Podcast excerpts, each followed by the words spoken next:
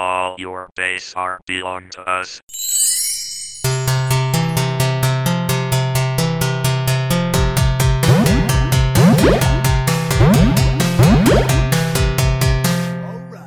Hello, and welcome to Fake Geek Girls, a podcast looking at nerdy pop culture from both a fan and critical perspective, encouraging the things we love to do better. I'm Missy. I'm a writer, and oh my god, I'm looking at the list, and there are two more things to put on it that I forgot about. Oh my god. So this is going to be a long. well, two one. things I also did, but I forgot about them. So Buckle in. so technically, I have two more things to add, but we're gonna talk about them. I'm Miriam Marketer, and yeah, this is what happens when we have busy two months. We had two conventions. Missy went to New York. Um, I took a vacation, but it had nothing to do with the weekend. So, um, I yeah, I was really busy. Missy Missy was booked and I was busy. booked and busy. Um, I guess I'll go first since I have 100 things to talk about. oh yeah, you did see those, didn't you? I did see those. Um, but a long time ago, we watched Bodies, Bodies, Bodies. Yeah, I did this too. Yeah, this is something we both can talk about. So, Bodies, Bodies, Bodies is a new ish um, movie from A24. You probably saw the trailers for it. It stars a bunch of people and Lee Pace, which is what I am here for. Pete all know it. Davidson, Lee Pace, Lee Pace, Lee Pace. um, and the other ladies Lee who are also great. Yeah. Um so this movie, I think the reaction I think to this trailer was pretty divisive. It's it's the one where it appears that a bunch of teen girls are in a house in a storm with Pete Davidson and Lee. They're influencers. They're influencers or something, and they're using a lot of slang and like social justice terminology. And they're playing a murder game called Bodies, Bodies, Bodies, except someone actually dies. Um, so the movie is that, but it, the movie was exactly what I hoped for. I'm not Yeah. going to spoil anything, but I was, I watched the trailer and I was like, this is going to go one of two ways. It's going to be really mean to the, um, the people that people think these characters are, or it's going to be really mean to the characters as I think they are. and it was in fact the way I thought they they are. From the way they were throwing around terms like "you're silencing me" in the uh, in the trailer, I was like, "Hmm, this this really could go either way." But I thought it was going to be uh, the way that it did go. Like I was pretty confident. Like seeing, like I felt like being that blatant about the using of the term of like you're triggering me, you're silencing me, or anything like that. Yeah. I was like, there's like it felt satire. it yeah, it felt satirical to me. My my fear was that the satire was going to be on like woke Gen Z, Yeah, or something or, like, like, uh, that. taking using them as the butt of the joke. Right. And they were, but not in the way that you would expect because the movie throughout kind of flips the perception on its head. You learn more about the characters and you see who they actually are, and the story becomes a lot more fun. What I will say about the movie is it is not a horror film. It's not scary. There's like a couple parts where you might like jump or something, but they're not I wouldn't really call them jump scares. I would call it a comedic thriller, I, I would call it a pitch black comedy. a pitch black comedy. Like, That's good. It's a very, very dark comedy. Um, it is about this group of not teens. They are in college. yeah. It's about a group of college students, one of whom is dating Pete Davidson's character. They're all going to Pete Davidson's character's house. Um, he's super rich, and uh, one of the main characters who's dating this girl named B, um, she was best friends with him growing up. They all go to the house for a hurricane party. There's a hurricane coming. Um, and you know, the power goes out. They're isolated. They can't use their phones, etc. And they start playing this game called Bodies, Bodies, Bodies, which is just a stupid game. Full disclosure. It truly is just like um that one game. it's like Mafia crossed with hide and seek. Yeah, it's like that one game, Among Us. Among Us. It's an adaptation of Among Us. Like a lot of things are like Among Us is like a lot of different things, but specifically the like calling out of a dead body Yeah. and things like that seems very similar. Oh my god. Um. So they. But you can't vent in it. well, they do. I guess that's true. they uh so they play they play this game bodies bodies bodies it turns into a fight and then somebody turns up dead and through the rest of the movie it's a mixture of trying to figure out who did it who who killed the first person to die and also all the people who die after that what's going on here um but when I say it's a black comedy, I mean it's like I think the thing it has most in common with horror, aside from the gore, because there is like a not inconsiderable, inconsider- inconsiderable. Anyway, there is gore. um, aside from that, I think the thing it has most in common with horror is it has a cast of largely unsympathetic characters. Oh yeah. The the more time you spend with the characters, the less you like them. And Even that- like the the most sympathetic character by the end, you're like, you're just an idiot. yeah, and even like and the characters who come off as unsympathetic become more sympathetic. Yeah. Of course, Missy and I leave loving loving the the dumb the dummy. Oh yeah. Oh yeah. she was perfect. Absolutely loved her.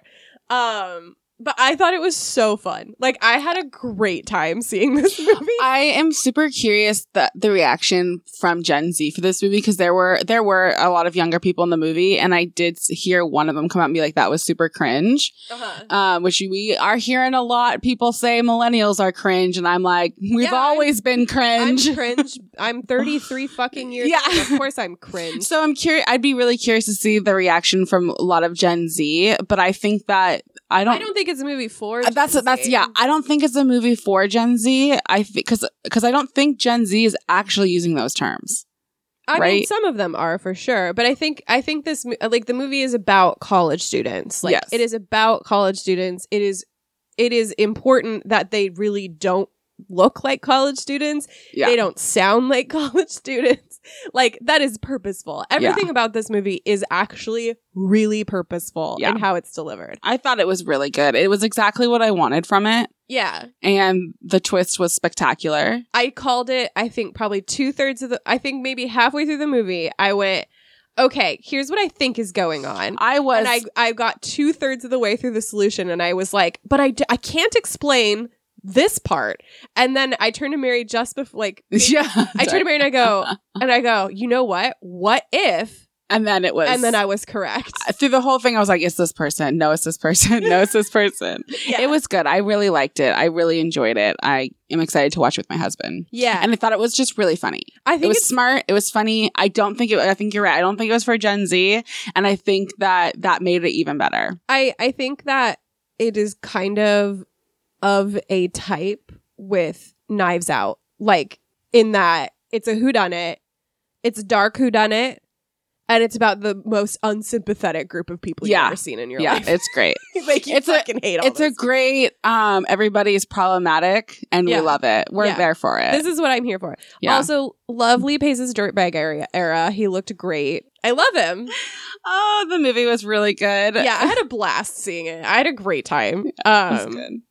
Yeah. So bodies, bodies, bodies. That gets a thumbs up from me. Goodies, goodies, goodies. goodies, goodies, goodies.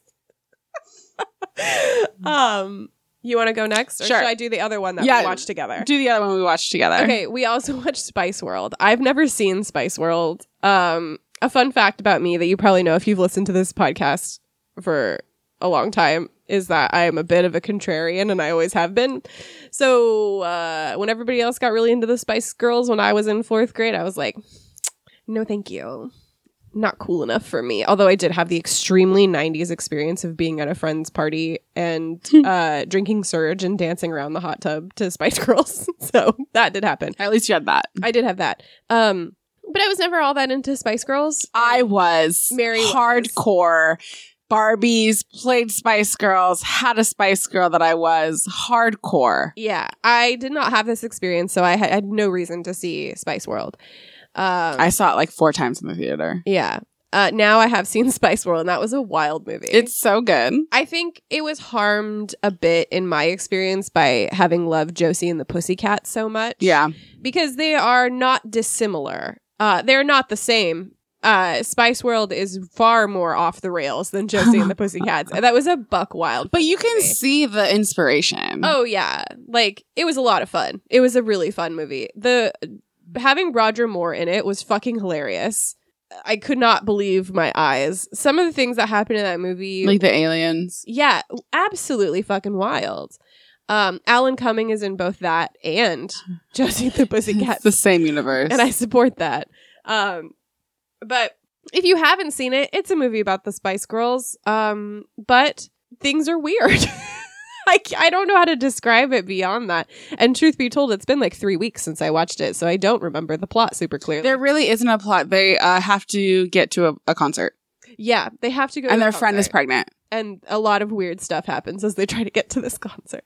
It was a very silly, like extremely silly. But you know what? It wasn't boring. it was not boring. It was a lot of fun. the sh- the outfits were good. The Yeah. music was good. yeah. and they were just happy. Yeah. No, it was really good. It was really enjoyable. Like I don't know that good is the right word for it. I don't know that it's like a cinematic masterpiece, but oh my god, there truly is nothing else like it. It's true. Yeah, it's true. It was definitely fun to watch. Yeah. Um, especially watching it with friends and being like, "Hey, what the fuck is happening here?" um, but I had a good time with it. Yeah, it. same. Um, I watched Do Revenge, which is a new movie on Netflix in which I was bamboozled. This movie is good. I enjoyed it. But the way in which I found this movie was on TikTok and and multiple people have said this. I've seen it multiple times comparing this movie to movies like Heathers. And I was like, fuck yeah. I'm I if for those who don't know, I fucking love Heathers. Like it's one of my favorite movies. I love teen teen movies and I love how dark it is. So I was ready to go into a dark comedic teen movie. I feel like Bodies, Bodies, Bodies is close. yes. Like, yeah. Oh Bodies, yes. Bodies, Bodies hits the same. uh, Yes. the same. One hundred notes percent. as Heather's. Do Revenge was much more like Mean Girls. And that's fine. I like Mean Girls, but I've seen multiple times people comparing this to Heather's and calling it a dark comedy. I would not call this a dark comedy. I would call it whatever you would call Mean Girls. Like the Mhm. same the same meanness basically is kind of happening. Um the so the the movie is about um god what is it about? A girl I mean and there was there was some really good commentary on certain things like uh it starts out with the girl who's in Riverdale um that plays Veronica and she is like super popular but she's also like really poor but no one really like knows she's really poor. She has a boyfriend who is um who like coerces her essentially um into sending him um like nude videos and stuff like that. And then suddenly they are spread out into the world. Obviously he spread them out. They go she goes she gets really upset and he spins it to be where his his privacy was violated. And like um he did like uh the school paper did like a whole like spotlight on him and how this affected him and all this stuff. And she was she was not the victim. She was the she was the one uh, that people didn't like anymore. And so she was pissed. And then she gets with another girl who um is from um she's like Ethan Hawke's kid. She's from Stranger Things. She who's she's a lesbian and they meet and she's like, I'm transferring to your school. But the girl that was there, she um I know her from summer camp and we kissed and then she told everybody I held her down and kissed her against her will. And um, so let's and she's like, Well, the girl who plays Veronica in Riverdale, I don't remember her name. I was like, All right, well, let's do revenge. And so they work to get revenge on each other's targets. So it wouldn't seem like they're doing it themselves. Um, and it, it really does follow that mean girls kind of thing where suddenly the girl who was nice and sweet turns and she is kind of like, um, turns into a mean girl. Um, and then there's a, there's a great twist at the end. And, um, I thought it was going to twist. Listen, no one dies. So we can't call it like Heather's. Um, and there is actually there's there's clearly nods to those teen movies. Like there is a scene where it's the scene where uh, Regina George is sitting in the hallway of the school with her arms crossed and everyone's going crazy. Like they recreate that scene. Um, it's not the same thing happening, but um, there's obviously this was made uh, with those movies in mind, I thought it did a really interesting. The, the guy who who um who sent out who who leaked all her her nude videos creates a club of um white male allies. it's so funny um and like the way that he does like his character the way that they used his character was really good it was really funny um and just like he's he's even just like the way he looks he doesn't look like this like macho guy. He looks like he'd be a sweet guy. Um and he's just the absolute worst. The absolute worst. Turns out i won't spoil that part but um yeah it was good. I liked it. If you're seeing that it's like heather's it is not. No one dies. Oh jawbreaker is another one people are comparing it to and i'm like nobody dies. It is it is and, and like jennifer's body. Those are the ones that i keep seeing and mean girls and the mean girls is correct. Um i would not compare it to jennifer's body jawbreaker or heather's. Maybe jawbreaker is the closest one um but no one dies. No one dies. I thought at one point some people were, but they didn't. So, um, so I went into it with a different, a different, um, idea of what was going to happen. But I liked it. It was good. I think it's worth watching. I think that I wish it would have gotten more promotion because I think that it's a really good like teen movie. Um, but it is not like what people were saying it was. Bummer. Yeah, but it was good. Add it to your to your jar. Good. I think you'll like it. Yeah.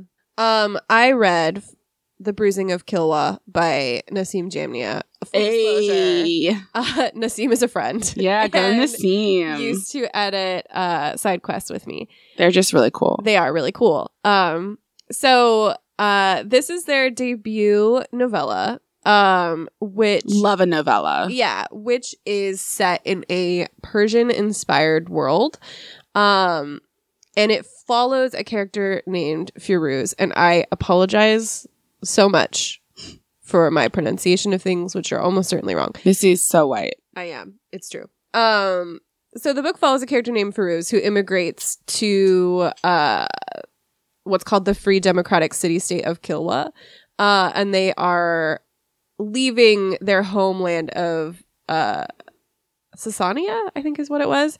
Um, and they come to this place, Qilwa, in the middle of a plague, and they get uh, a job working at a free healing healing clinic with a character named Kofi. Um, and as they're working in this clinic, a lot of things begin to not add up. um, they find uh, an orphan. Oh, important note: uh, Firuz practices uh, blood magic. Hell yeah. Um, they are able to do things with blood. Like that's the primary way that they engage with magic. Um, they there are other forms of magic in the world. Blood magic is generally uh, kept secret. Um, for reasons that are you know kind of addressed throughout the book. Um, but um, there are other forms of magic that people practice, which I thought was really cool. The way that magic is discussed in this book is less like, oh, there's like elemental magic and there's blood magic. It's like one of the types of magic is called like structural magic. Um, and it, it it was just a really interesting way of looking at it to me. Um, anyway, Firuz works in this clinic. Uh, they start getting people coming to the clinic with a different illness that they are having trouble healing. Um, uh, Firuz also starts mentoring uh, a refugee who also uses blood magic. Um, and there's just a lot, there's a lot going on that kind of all comes together in the end in I found what I found to be a really exciting and satisfying conclusion that I didn't see coming. Um, I really liked it. Like, again, like I know the author. so, you know, um, but I really, really liked it. One of the things I thought was really cool is that um, Naseem is a non binary writer, and they really crafted this world that is like described in the blurb as being queer normative. And one of the ways that that manifests and that I found really effective was something we've talked about before on this podcast is like when you're looking at, you know, because in, in, you know, home uh not homonormative. We don't live in a homonormative world. In a heteronormative world that relies on binary gender we make assumptions about like people's gender based on their physical appearance right? And we know that that's not like a great thing to do but like we don't always see the easiest way out of that. And in the world that jamnia or naseem has created i'm used to referring to authors by their last name but like i know this person so um in the world that they've created um the world that the the place that Firuz comes from is uh like they introduce themselves with their pronouns. So like Firuz introduces themselves as they they Firuz. Um, and that signals to people what pronouns they should use to refer to them. Um, which is really cool and just like so simple. Uh, it also addresses uh, like what transness looks like in this world with magic. Like what what does it mean to be trans in a world where you know you can change your body with magic? Is that difficult? Is that simple? Um, again, just really cool and like I love the fact that Naseem thought of this in creating their world. Um, it's also super gross which you know I appreciate. It was so gross. This is a book about plagues. Um and like there's autopsies and it's nasty. And I love that for it. Overall, I really really like this book. I thought it was really good. I liked it a lot. Um not just because you're friends with Naseem. And not just because I'm friends with Naseem. If I didn't like the book, I wouldn't talk about this it. This is true. Um, but I really liked it. And I think that if any of that sounds interesting to you, it's totally worth a read. Um, I found Naseem's like note at the end, which explains some of the inspiration as far as like the political background um, that led to like how they discussed these different areas within the book. Um, I found that really informative. Uh, and it really kind of cast the conflict in a new light. Um, the only complaint I have about the book is that uh, I want like more of it. you didn't want it to be a novella. I did. Yeah, I would have loved more. Thankfully, they're working on more books in this universe. Oh, nice. So you know, check it out. I again, I had a great time with it, and I really, really liked it. Nice. So great job, Naseem. Good job, Naseem. As soon as that comes out on audiobook, I'm getting it. Yeah. So check that one out if any of that sounds interesting to you, because I thought it was great. Nice. I read uh, Things You Never Got Over by Lucy Score. I've seen this constantly on Kindle Unlimited as like one of the top Kindle Unlimited books. And it looks like the cover kind of reminds me of Colleen Hoover. so I never really like looked at it. And then I saw a TikTok that was talking about how it's like grumpy sunshine and, you know, he's a bearded man. I was like, well, fuck, I guess I gotta fucking read it. And it was super cute. It was super, super cute. So the story is about a girl who her name's Naomi. I only know this because I pulled up the Goodreads, so it's not like I super remember anything. Um, and she it begins the book where she's a runaway bride, um, and she gets a note from her twin sister, who essentially is the black sheep of the family. That she needs help. She's in big trouble. She needs help and she needs money. And so she runs away from her wedding and, um, who from a from a fiance who was just rude to her, just ter- just terrible to her, um, and used her, and she was comfortable, and so that's why she was getting married. And she runs away to this town that she's living in, and she goes into she immediately goes into a coffee shop to get coffee, and people the they start yelling at her, and she's like, "What the hell? I just came here. Like, what is wrong?" Turns out her sister has like terrorized everybody in this town. And then come walks in, this guy walks in, giant man with tattoos and really good hair. And he starts yelling at her and to get out. And she's like, I am not my sister. And he's like, Oh, good. Yeah, because I'm going to fall for that one. And then they finds out that she is not her sister she's waiting for her sister and he immediately becomes super protective love it love a protective big dude um and ends up she doesn't have her car stolen like right away obviously by her sister. They go to her sister's house and nothing is there. They go to the motel i th- no she's staying at the motel. She goes to the house no one's there except for a 14 year old girl. Turns out she has a niece she never knew about. And the story continues of her having to take care of her niece um, while her the, her sister, the niece's mom, um, had run off with the boyfriend and was like, I'll be back and um so she's like i guess i got you know she's forced into into this relationship with her niece and the guy helps her out and she has to get a job at the um restaurant he owns and he's so angry about it because obviously he hates her. He hates her so much he wants to kiss her and he gets her a place to stay because he hates her so much and it happens to be right next to his mother's house because he hates her so much. Um and yeah, that's kind of what it is. He hates her so much he loves her.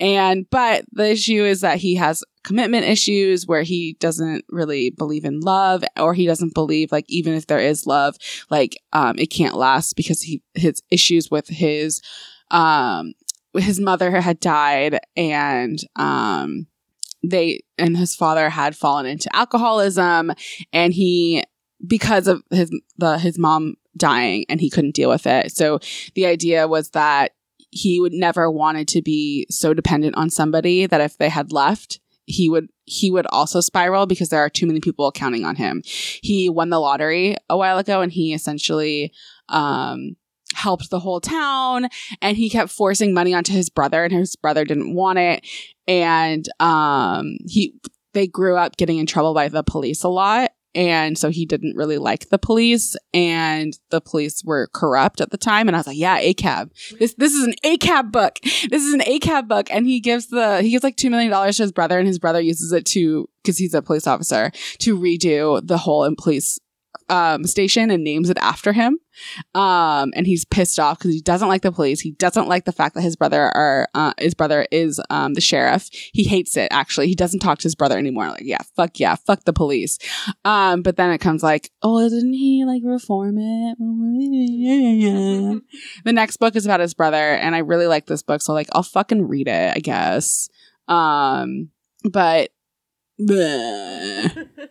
Uh, you know, it was really cute though. It it was really cute. I was a little worried to read it um because like i don't know sometimes w- when people have kids and books it sometimes is hard and sometimes isn't this one wasn't difficult probably because she was a 14 year old in which she essentially adopted um but it's it is exactly it's it's a very easy read it's a very like um the, the stakes are low, you know, the things I like, the shit I like. Um, but yeah, it, it, I think it is a good, it is a good book. I really liked it. And, um, I don't know if it deserves to be like at the top of like best Kindle unlimited books for like a year. It's not a year, but for a long time, I kept seeing it there. Um, but it is really good. And there's going to be a second one. Who knows when it'll be out? But uh, like I said, it is unfortunately about the cop brother. Also read it because the girl they introduced is um so annoying and I but like in a really good way. Um they did there is an extra bonus epilogue scene and they did completely spoil. But that's fine. I don't really care that much about certain spoilers. Um, you know, everyone has a baby in these things. Um, but I will say the the more and more romance books I read, and I see this more and more, is and I really like I would like some more challenging of male and female um, roles. Uh, you know, I love a good protective dude, but that doesn't mean we have to fall into like he smelled like man. like I like I think that we can have it both ways. so I'm reading like the more and more I read, the more like tiresome that kind of thing gets. Um, and it was like hardcore in this, obviously, because he's like this bearded dude and stuff like that. Um, but I'll, I'll find it somewhere at some point where they don't lean into that. Um, I just think we can have it both ways. But yeah, I liked it. It was good. Nice. Um, I read Bun and Tea number one. Uh, again, full disclosure. Um, this was edited by Claire Napier, a former editor of uh, WWAC, and it includes a comic by Nola Fowl, who is my Hey. friend. so Love Nola. so again, bit of a disclosure needed. Um, Bun and Tea is a uh, comics magazine. Um, that consists of the first chapter of several comics from like up and coming writers and cartoonists. Um, and yeah, it was delightful. It's done in the style of a, of like a very specific kind of magazine. There's quizzes in it. Oh, that's cool. Interviews in it. It has a mascot who is a cute little rabbit. Um, it was adorable, and a lot of the stories in it were like really fun and like grabbed me. And now I desperately need an issue two. I don't know if there is an issue two on the imminent horizon. I hope there is because I really want to see where some of these stories are going. Um, but it was an absolute blast to read. And if you are interested in, you know, independent comics and you want to know, like, hey, who are some people making really interesting work? Stuff like this is a great way to get introduced to it. Um, a lot of talented creators in here. I thought it was just so fun, like as to have this magazine format um with like the whole like essays and stuff like that. I loved uh Claire's essay about photo comics and like making photo comics. Um yeah, it was great. I hope that there's more in the future. I know it was it was funded on Kickstarter in 2019 and then we had, you know, a pandemic. um so that definitely threw a wrench into a lot of things. Um but I hope there is an issue, an issue two on the horizon, especially because I want to see where these stories are going, and you only get chapter one.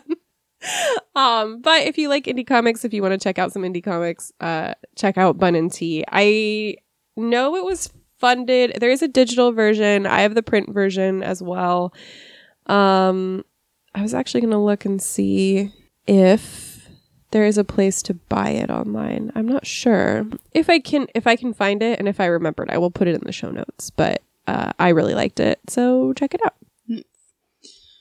I read Until You by um, Katharina uh, M A U R A Mara Mara Mara, um, and it is it is a it is a um, age gap fall brother's best friend falls in love with best friend's sister. Love it. Love it. One of my favorite tropes. Um, she is a, um, I want to say coder, and that is not correct. She's in tech. We'll just say that. Um, and she works in like, um, at an office. She's actually a salesperson for the software, but she's an engineer. She's a computer engineer. Um, she is actually in sales because no one will give her the opportunity because she's a woman. She has a lot of issues, even though that she, her boyfriend at the time, um, is part of the development team and he has her do a bunch of stuff for it and then takes credit for it. Um, and she's just like, well, you know, I just want to live a normal life because her parents were her and her brother's parents were killed when they were younger and she's just trying to have a normal life and so she stays with this terrible person come home comes home one day finds out he's cheating on her with the, the with the receptionist at the work and also turns out he's just been using her for her brain and has probably been cheating with her this entire time so she's like god damn it um goes to her brother where the brother's friend his name's grayson he's like well you can come live with me in California until you can um, get your feet on the ground. And then she looks at something he's coding. He's he's like a big wig in um, software development, like the biggest you can think of. And he also, they were all poor together. And so he's created this life for him where he's very, very well off. And she fixed some code for him really quickly. And he's like, please come work for me. Please come work for me. And she's like, well, I guess, I guess I'll come live at your fancy house and like work at your fancy job and get paid a shit ton of money. That's so hard. Um, so she moves over there and, um, they fall in love. And, um, one of the, things that happens is there is a vigilante website in which she actually created and her code name on it is Nix and his is Ash and they don't know that they're actually talking to each other and he's fallen for her uh, over the past year or so that they've been working together on um, different different crime like cases and things like that where uh, clearly the person's innocent but they can't get enough information to show that they're innocent. So they'll like hack different computers like um, a hospital or a police station to get the evidence in order to convict the the correct person for it. And then he eventually finds out that it's her but he finds out it's her before she figures out that he knew. And then she's like they're kind of dating. And then she's like well he's been talking to somebody he thinks is somebody else and has said some pretty dirty things. And so she responds to him and is like yeah let's finally get together and fuck. And he's like you know it. And she's like, I cannot believe you. I cannot believe you. He's like, I've known it's you forever. You're an idiot. Um, and yeah, that's basically it. it was, it was okay. It wasn't great. I like, I really like, it had all the tropes I like. I like the, um, computer hacker engineer vigilante. I like that and stuff like that was really fun. Um, but it was just all right. It wasn't great. Uh, I started to read the next book, which is about her brother, and I just didn't care so I stopped. Um, uh, he's a doctor and he falls in love with the one person he's not supposed to. You know, this is a this is a bunch of forbidden romance stuff. And um yeah, it was all right. It was okay. It was it was okay. I had the good tropes I liked and I think that's what carried it for me. Nice. Um, this is a bit of a two-parter because I started watching Nightmare Alley on the plane from New York to Washington, and uh, it was the edited version, um, which is 15 entire minutes shorter That's a lot. than the, than the full version. So I watched the first, uh, almost the whole thing, but then we arrived earlier than expected. Um, so I didn't finish the movie, but then I watched it again, and I saw all the bits that were cut out. Well, should they have been cut out? It was a lot of, you know, blood and Mm. one sexy bit. Um, the sex. It was funny because the they only cut like one shot from the sexy bit. It so it obviously this is a this is a uh risque conversation, but there's a bit where the main character is in a bathtub, and there's a woman next to him, and in the in the edited version she just kisses him. And I was like, well, whatever. Uh, it turns out she puts his, puts her hand in the water, just Ah. jerking him off at the Ah, same time. That was not clear from the edited I version. see, I see. Uh, I love that they edited that, but when I was on a plane, somebody was watching James Bond where he's just getting hit in the nuts. That's and he's fine. naked. Violence is fine. It oh just my can't god! be too But he's naked. whatever. Um anyway, Nightmare Alley is about uh I think his name is Stan or something. Anyway, he's played by Bradley Cooper in what I think is Bradley Cooper's best look because he looks like shit. Um he is this man. You don't really know his backstory. Um, you just know that you see him put a body into the basement of a house and set the house on fire. you don't know why he did this. That's how the movie opens. He ends up joining up with a circus, uh, like a traveling circus, and um, he learns a bit about the concept of a geek, which is Oh, I've watched part of this. I realized the movie. Yeah, Bob was watching it. Oh, so he he learns about the concept of a geek, which is not like how we use it. It's a uh, he's a fake geek girl. he learns about uh, it's gross. he learns about the geek, which is a circus act that essentially eats live animals for entertainment. Um, he learns about that. He ends up uh, sort of being mentored by a mentalist, uh, a mentalist team. Mentalism, if you're not familiar, is a type of stage magic that is not sleight of hand based. It may be combined with sleight of hand, but it's usually uses techniques like cold reading and misdirection and that kind of thing to make it appear as if they're mind readers. Um, he starts learning about that. Uh, some shit happens. cut, cut forward to the future. He's now an established mentalist, and uh, the movie takes a very noir turn. Uh, I did not see the very beginning of this movie or the very end. But I was watching it and I was like laying down on the bed and watched part of it. yeah, I really liked this movie. I can see why some people didn't like it. Um, it is quite slow. It was pretty slow. it's really the beginning is too long. Um, but this movie has a lot of things I like in it. It has a man who is handsome, Hmm. Bradley Cooper. Uh, Bradley Cooper is largely like not interesting to me visually, but he looks like shit in this movie, so I'm down. Um, it has a circus. It has magic, not magic. It has noir. Um, it has a movie about. It's a movie about somebody just making like making their life suck so bad because of their choices, just getting progressively worse. And I love that. like I love watching somebody ruin their life. Uh, in a movie, not in. I distinctly hate that in real life. I love watching it in a movie. Um, it was. It's a Guillermo del Toro movie, so it's like brutal and disgusting, but also like so lush to look at. The colors and the the s- the art direction and that kind of stuff. Ugh, beautiful. Um, so it was very much a movie for me. Like I really enjoyed it. Um, it's not Guillermo del Toro's best movie. I don't think. I think that still belongs to Pan's Labyrinth. Hmm. Um, but I really liked it. I had a great time watching it. I keep thinking about it. Um, I really liked that it kind of shows like one potential way that mentalism works. Because then my husband and I went and watched a bunch of clips of mentalists, and we're like, oh, now I see how you did that. um, my husband really enjoys stage mag- magic and fucking hates mentalism, so it was extra enjoyable. Uh, that's I think that's how I pitched the movie to him because I was like, oh, you want to watch a movie about a terrible mentalist? Um also great performances there were a ton of like super famous people in it that kicked ass like at their performances like toni collette criminally underappreciated um, doing a great job. Uh, Ron Perlman is in it, doing a great job. Uh, glad to see uh, Bradley Cooper playing a character who was os- ostensibly charming, but such a shit. I was like, this is what Bradley Cooper is born for. Not to be a likable asshole, but to be a charming asshole who you're still nonetheless fully aware is an asshole. Um, God, who else was in it? Uh, Cate Blanchett playing an excellent. She's not really a femme fatale, but she's kind of a femme fatale. Um, did an excellent job. Um, I yeah, it was really good. I really liked it. It's definitely not for everybody. Um, but if you like to watch a disaster unfold um with a bit of noir to it, then this one you should check it out. Um, I watched Terminator and Terminator 2 because my husband wanted me to. Um, I had seen most of Terminator 2, uh, but I watched Termin- the first Terminator. Wow, not a good movie. Don't care what anyone says. My husband was offended when I said that. There's no plot.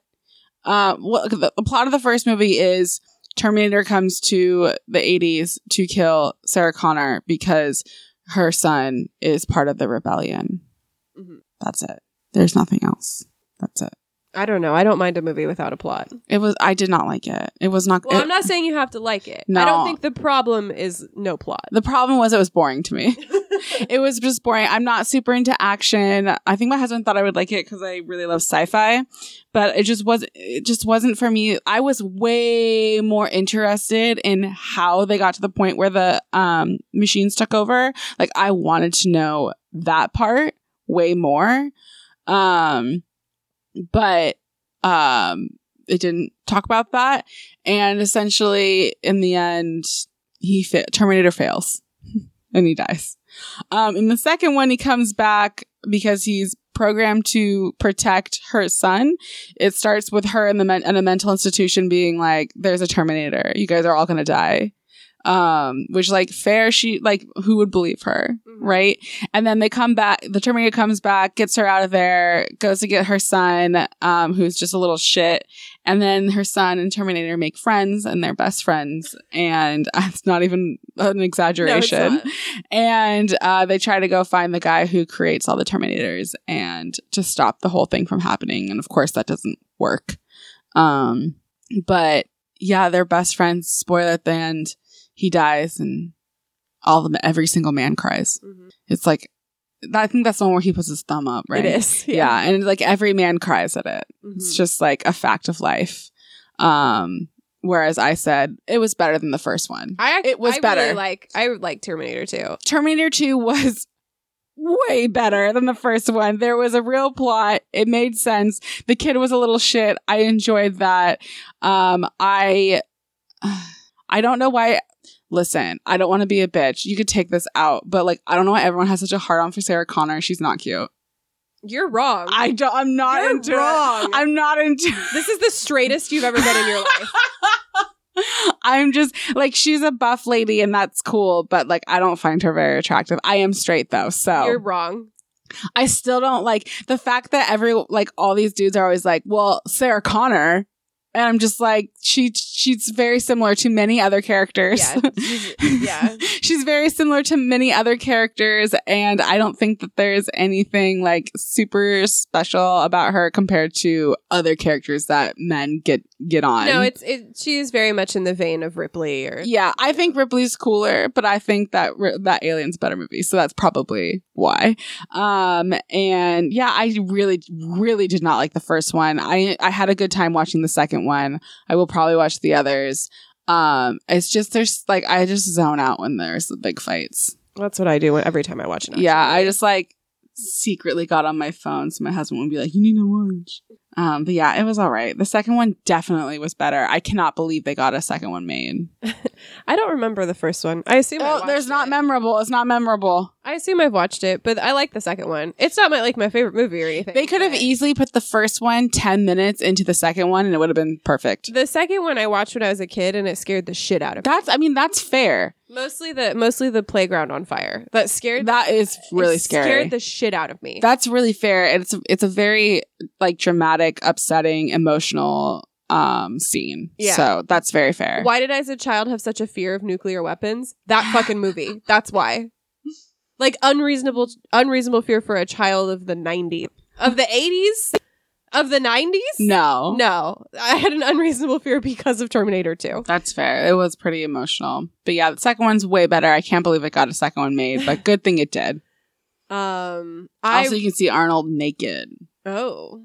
Well, The everything whole here- Schwarzenegger. except except his wiener. Oh, you can't see his wiener. Can't see his wiener. If it was made now, you probably could. Yeah. I read All We Can Save, uh, which is edited by Ayana Elizabeth Johnson and Katharine K. Wilkinson. This is a collection of essays about the climate crisis. Um, Of course, you read this. yes, I really, really liked it. I think that this is maybe essential reading. Um, we all know that the climate crisis is happening. We all know, right? Even if you deny it, even you know. if you deny it you know um and we know that it is we have to do something. We know this. We know that the odds are against us in terms of our governments like throughout the world mobilizing enough to do enough. Um what this book excels at for me is talking about the climate crisis realistically and not necessarily providing hope because that's something that a lot of climate activists resist because hope having a lot of hope essentially gives you permission to relax. Mhm. and it's like relaxing when your house is on fire. Like you're sitting in your bathtub going well i'm not going to burn but the house is on fire. You should stop it. Um this book is very good about both providing the evidence that climate change is real, climate change is happening, things are bad, but also things can not be bad. We can stop it. We can slow it down. Things do not have to be as bad as they could be. Um, it's very realistic about things like eco anxiety and climate grief. It is realistic about what the average person is capable of doing. It places the blame where it belongs on governments, on fossil fuels, on billionaires. Um, and it tells you in no uncertain terms what you as an individual can do. And it's not recycling, it's getting involved in local politics, it's calling your representatives, it's making a point to never shut up about climate, even if it makes everybody in the room uncomfortable. Um, it is not hopeful in the sense of it's all going to work out. It's hopeful in the sense of it doesn't have to be as bad as it can be. Um, the title, All We Can Save, is reflective of how important it is to save all we can save. Every little bit is worth it. Um, there's a great essay by uh, Mary Annaïse Heglar, who is one of my favorite climate writers. She does have an essay in this book. I can't remember if it's this one, um, where she says something to the to the uh, effect of like, if all I can save is one blade of grass, that is enough. Like, if all I can do is protect one blade of grass, it is worth it. It is worth it to put in the effort for all that we can do. Um, so I really liked this book. I thought it was super effective. If you are um, unsure of what you can do in the face of climate change, this is a good read. I found it largely not depressing. That's good. Um, there are some sections toward the middle, specifically the sections that talk about eco anxiety and climate grief, that can be very upsetting. Um, talking about the effects that it has on people um, with, not with, but like that are mental health related. Um, there is like a growing number of psychiatrists and therapists who are working specifically with eco anxiety and climate Hmm. grief as real symptoms and like real it's it's difficult to say mental illness because they are caused by It's like situational anxiety and depression. yeah it is effectively government inaction causing causing uh trauma to people um there are a growing number of therapists and psychiatrists who are working with patients specifically about eco anxiety as opposed to general anxiety for example who are working with clients specifically on the basis of climate grief and like grieving the future that you thought was ahead of you um which is all very like good to know um and i appreciate the book's uh, willingness to to talk about that. That's the only part of the book I found like especially depressing. Um, other people, your mileage may vary primarily because I read a lot about climate. so some of it might be news to you if you don't read a lot about climate. Um, but again, I think this is kind of essential reading. Like, this is shit we all need to know about and we need to be informed about. And we need to understand that recycling is great. We should recycle. It's easy to do. It is not the answer. You know, it, I think, I'm pretty sure I was reading in this book about like where the idea of a carbon footprint comes from. That was created by fossil fuel companies. Really? Yeah, they created that to shift responsibility away from themselves and to put it on the individual. The me- whatever your climate footprint is as an individual, it does not compare to the climate footprint of fossil fuel companies. It's Interesting. simply not the same. Like a fossil fuel company is going to have a carbon footprint far larger than any single human could ever conceive of. So the answer is not, hey, everybody switch to electric cars. It's get the get fucking fossil fuels. Get rid of those. You know? Like yes, we can we can, you know, suggest that people switch to electric cars. It's not the same. Like it's simply not the same.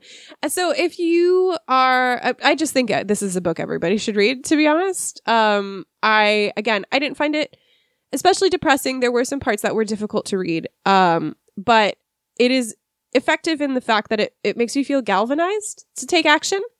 It doesn't make you feel like it's not worth it. That is the opposite of the point of this book. The point of this book is it is worth it. Mm. Whatever little bit you can do is worth it. Whatever piece you can save is worth it. Whatever fraction of a degree we manage to keep the earth from warming is fucking worth it. Um so yeah, very very good, absolutely worth reading. Um it was it was great. Like highly recommend it. Nice. You should do your next one too, because I'm doing selling OC. That would be better to come after. So I also watched all of Selling Sunset. Um, Mary talked about this a while ago. This is the worst reality show about. I mean, it's just the worst reality show. Period. It's about um a real estate office in Los Angeles, uh, comprised of two brothers and a bunch of hot women. Mhm. Uh, who sell real estate and they sell the ugliest houses to wealthy people. The houses are hideous. Um, some of them are okay. Most of them are really ugly.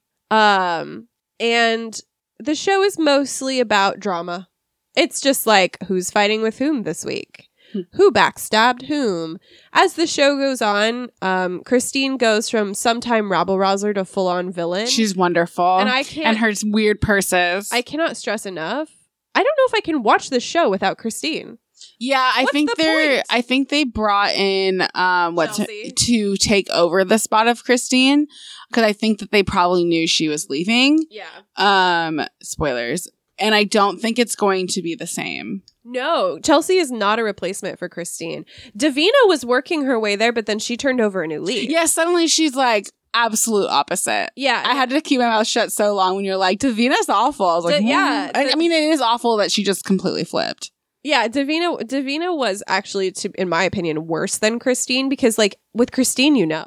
Like, yeah. You know who Yeah. Christine is. Davina is just like I'm going to go behind everybody's back and tell everybody's business. And Yeah. then at Chris at fucking whose wedding was it? Christine's. at I- Christine's wedding she's like, "Hey Chrishell, we don't know both sides of yeah, your divorce." there are two Could it be your sides. fault? There are two sides. So Davina, in my opinion, was way worse. But then she disappeared for like a season and then came back and had turned over a new leaf and now she's boring. Um Amanda is the only good person. Amanda, yeah, I would say is probably the least morally repugnant. Did you feel that the you finished the all of it right? Yes. Did you feel that the relationship be- between Chrishell and what's his name was real? Yeah, Yeah. I think so. Did you notice how in the reunion when Chrishell um, says that she is dating um, the non-binary rapper from Australia, that what's his face then continues to talk about how like, oh, who's kissed a girl? Yeah. And it's like Chrishell is dating a non-binary person, Yeah. not a girl. I saw people talking about that and I didn't catch it. And I was like, oh yeah, that is kind of weird for the guy from Queer Eye to not catch well, that. wasn't he the one in that episode with the non-binary person where he had like the hardest time? oh, really? I can't remember. This is le- legitimately qu- a question. oh, I don't know. I can't remember. Um, I feel like Tan was one of the ones that had a really hard time like grasping what they were talking about. Mm, it might be that might be true because it feels that way when um Chrishell is like I, I I also feel like it must have been really Jason that's who it was really hard for Jason to hear like we broke up because I wouldn't have children and now you're dating somebody who's non-binary and cannot give you children essentially Yeah. I'm like that must have been really hard but also shows like was it really love then Well, I think the thing I think the thing to remember here is that J- it's not can't give you children. Jason didn't want to be a father. oh yeah that's true It's he didn't want to be a father It's not like J. That's J- a good point. Uh, G Flip and Chrishell may not be a- not, may not be able to have biological children together, but they could still have children together. That is a really good point, and I never thought about that. That is true. He did not want to be a father. yeah, he didn't want to be a father. Yeah, which is fair. Yeah, Um, I also don't think he'd be a good father. probably not. So Um. So, but I do think that you could see. I mean, well, he made it pretty clear during the reunion that he was like devastated. he was. He yeah. was. He was. I thought it was real, but a lot of people thought it was fake. I read it as real to me. I he was really upset, and you don't see that either. man does not show emotion. Yeah, I was gonna say you don't see either of them show emotion, and it really felt like his other brother was like not happy with the relationship. Yeah. Yeah, so I thought it was really interesting, and um, I don't like either of them, so it was great. The reunion was brutal. It it was. and I was honestly living like I know like Tan with the with the question about who's kissed a girl thing that was shitty, but Yeah. like Tan was a brutal It was great. questioner. That's Yeah. what I want. Yeah. I want to see I like I want to see these people quaking in their boots. I was really upset Christine wasn't there, and I know I why she she wasn't there because the whole five thousand dollar thing. I know for sure. Which I was reading more about it, and like what she did is still unethical. What for context? Um, in the show, uh, Emma, who is sucks. sucks. Emma, Christine accused Emma and told everybody that Emma essentially Stole stole, her her, fiancé. fiance, and it's like revealed throughout the show that like ninety percent of what Christine said was complete and utter bullshit with Yeah. regard to this. But Emma said a client of hers was offered five thousand dollars by Christine or by like somebody representing Christine to work with Christine in selling or purchasing a home instead of Emma. I realize that sounds really confusing, but basically it was bribery. In the show, they made it sound as if like Christine had straight up offered $5,000, which is nonsense because like they're working with multi-million dollar homes. Yeah. Like what what is $5,000? From my understanding, it was what she did was unethical regardless, but it was not like Unheard of. unheard of or lose your license worthy. Real estate is not very ethical. So yeah like what my understanding and i haven't like confirmed this i don't have any secret source or anything uh, my understanding was that she essentially offered a discount. Ah, like i'll take $5000 off my commission if you Mm. work with me instead of emma which is you know it, it it equates to roughly the same thing but it is fundamentally different from i will give you $5000 to Yeah. not work with emma yeah. um is it shady absolutely Is Like, Emma shady? Yeah. yeah, like nobody on this show is above reproach Like, I cannot stand Emma or what's her face that got married. heather Heather. Heather's so annoying. Yeah. Heather has Heather has no brain. She has no brain. Mary has the worst taste in men. Mary and Romain. Romaine lettuce. Yeah. Salad boy. Uh His head's full of dressing. his head is full of dressing. It is a trash show. Like it's utter and complete trash. But I did have fun watching it. It's so easy to zone out and not think about anything. I just love watching Christine. She's awful. she is. She's so much fun though. Like so much fun to watch be terrible. I've heard in real life, the rumors are in real life, she's actually a really nice person. Yeah. she's like super nice. And I wish. I don't know. I can't really I can't quite get behind that because some of the stuff she did with the press was awful. Yeah, that's Like- very true. like that stuff that did that wasn't part of the show it I've I've seen some people saying like she was nice and then she kind of got too into her Mm. character. She method acted too hard. that would make sense. But I like I can't say that she's probably really nice in real life because like some of the shit she did with the press, I can't remember specifics, but like She said that uh, Heather, I think it was a Heather, someone cheated on somebody or like questioned their uh, fertility, questioned their fidelity. Fidelity. fidelity. Yeah, that's like and like leaking stuff to the press or Yeah. like sugge- I don't know. Like some of that shit was outside the scope of the show and like not okay.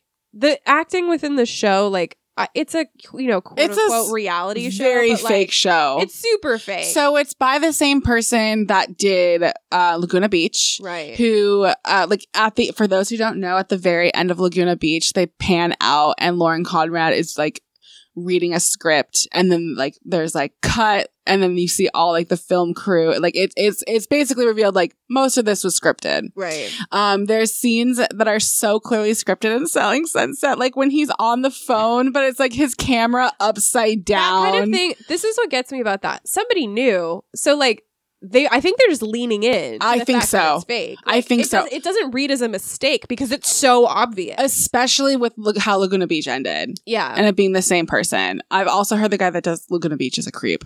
I believe that. Um, but yeah, I love that show. it was a mess. It was a disaster, but it was a lot of fun. Yeah. Um, I would watch Christine do anything. the Christine show. Yeah, Her outfits are so good. Her purse, that's a chair. wild, so wild. It was a lot of fun to watch. Yeah, it, it wasn't was. good, No. but if you want to watch something wild, uh, it's a good one for that. I watched the um, spin-off of Selling Sunset, Selling the OC, in which they just get straight into being terrible. Selling Sunset just gets like each season gets pro- they get progressively worse and worse, and Selling the OC they just start out terrible, just absolutely horrendous people. I don't really have much to say about it. It's still really ugly um, homes. Um, the people are pretty terrible. Brittany Snow's husband's on it. He's a huge flirt. Like his tagline is essentially, I'm married and, um, you know, uh, there's a line, but I'm pretty sure it's him. He- There's a line when you're married, but I get pretty close to it and I don't go over like so messed up. There's another guy that like doesn't invite his wife to anything and like he's like they're work parties, babe. And just like all this crazy stuff and like someone tries to make out with somebody and then they talk about it forever and nobody sells homes. like in the end of selling sunset, no one sells homes. There's like no homes sold at that point.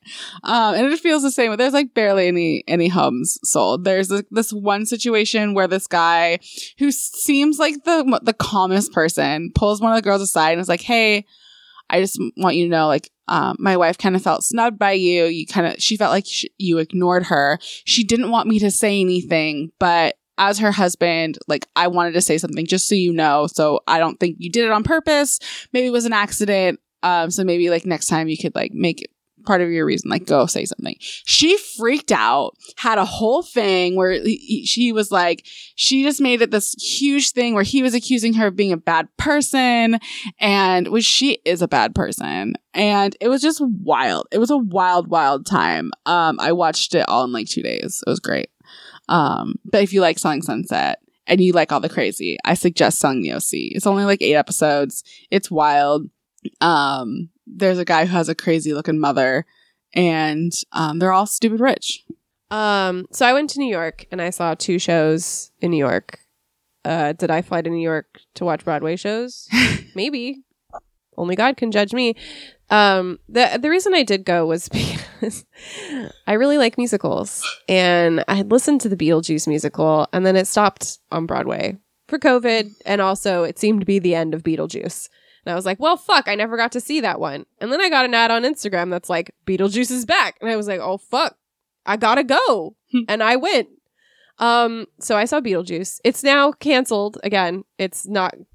It, so Beetlejuice is now can it's ending its run again. Apparently, it's going to tour. Uh, there are some tour dates up. There is none for here.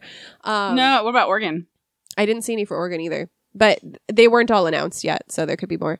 Um, anyway, you should go see it if you can because it was fun. It's not the most expensive Broadway show.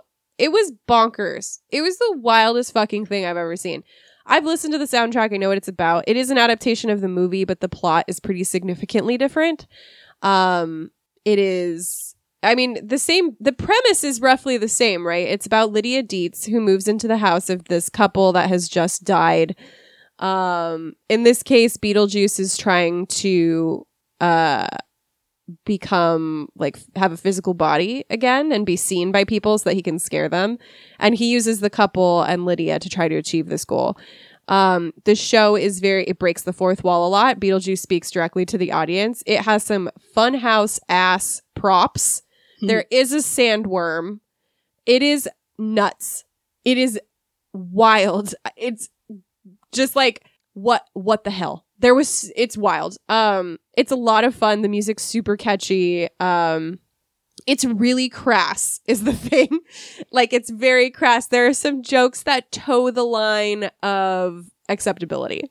Uh I it also makes jokes about the fact that it toes the line of accept of um of uh acceptability. Like there is a joke in not the very first song, but the second song um where he you know does a line of cocaine and then says like or no, he says I know you're woke, but you can take a joke. and then it's, it's I know you're woke, but you can take a joke here. And every show I do like a ton of coke here. Oh my god. Um, it's extremely fourth wall breaking. There's a lot of cussing. Um, yeah, I think it's incredible. like it's so much fun. It's weirdly life affirming. Like the the point of it is not to just be disgusting and crude. It is in fact like very life affirming. It is very much about grief. Um, the original movie is also about grief. This is about grief in a different way. Um, it's really good. Like, I know it doesn't seem like something that would be really good, but it's really good. It's really funny. You just have to be able to handle the crass and crude humor and a couple of jokes that toe the line as far as like what is acceptable to joke about. Um, I think more so than the movie, the play is aware of Beetlejuice as a villain. and uh it is it is less about making funny haha gross man and more about like this is a despicable a despicable character even though they give they actually give him kind of a tragic backstory you're still like man this guy sucks um there's a whole song there's a whole song called creepy old guy which is just about beetlejuice um but yeah i loved it it was great uh, it is buck wild though. Like you cannot conceive of how fucking wild this musical is. Um, but it's good. So if you like that kind of thing and you can be in New York before January 8th, check it out or check out the tour dates. Um, again, it's it's one of the more affordable Broadway shows. It wasn't super expensive. Um, it's not certainly not Hamilton expensive. Uh, it's not Hadestown expensive. So check it out. I read um, a book called Bittersweet by Morgan Elizabeth, which is actually the third book in a series, but it's one of those ones where everything takes place in the same universe, and I didn't want to read the other ones. Um, so I just read this one, which is about a woman who um, is a baker and she opens her own bakery shop after um, trying to distance herself from her father, who is a politician and just an all around bad guy who she's protected. He has, um, after their mother had died, who you learn has ties to the mafia. This is not a mafia book. Um, I, this sounds like the second one might, the next one might be, but, um, she dies and asks her two things take care of your sister your younger sister and um make sure you always take care of your father and pay his debts. And he has a gambling addiction, like hard, like hundred thousand dollar gambling addiction. And she often had to pay his debts. All of her money is gone that was left to her by her rich mother. Um, and she she works really hard to get a loan and open her own bakery shop and tells her dad, like, I'm done. Don't talk to me anymore she opens it next to a tattoo shop with a grumpy man who likes to stay up late. And she's like, I gotta get up at five o'clock in the morning. And he's like, You're up too early. I'm so angry with you. It's another like, I hate you. I hate you even more. So much so that I love you. Um, and like, that's like it. Like, That's like it. She he finds out that she is um in trouble. The guy comes and he like the mafia guy comes and like grabs her wrist and um gives her a bruise there and like um threatens her with obviously sexual assault and he comes in to the rescue. Also very cliche. Um, he's super grumpy. She finds out he does a bunch of art for charity and it's just pictures of her and it's very cute. She bakes a lot. Everyone loves her and they're like, why are you so dumb? And you should get with her because you clearly like her. And he's like, I don't like anybody. Um, yeah, that's really, there's not much else to the story.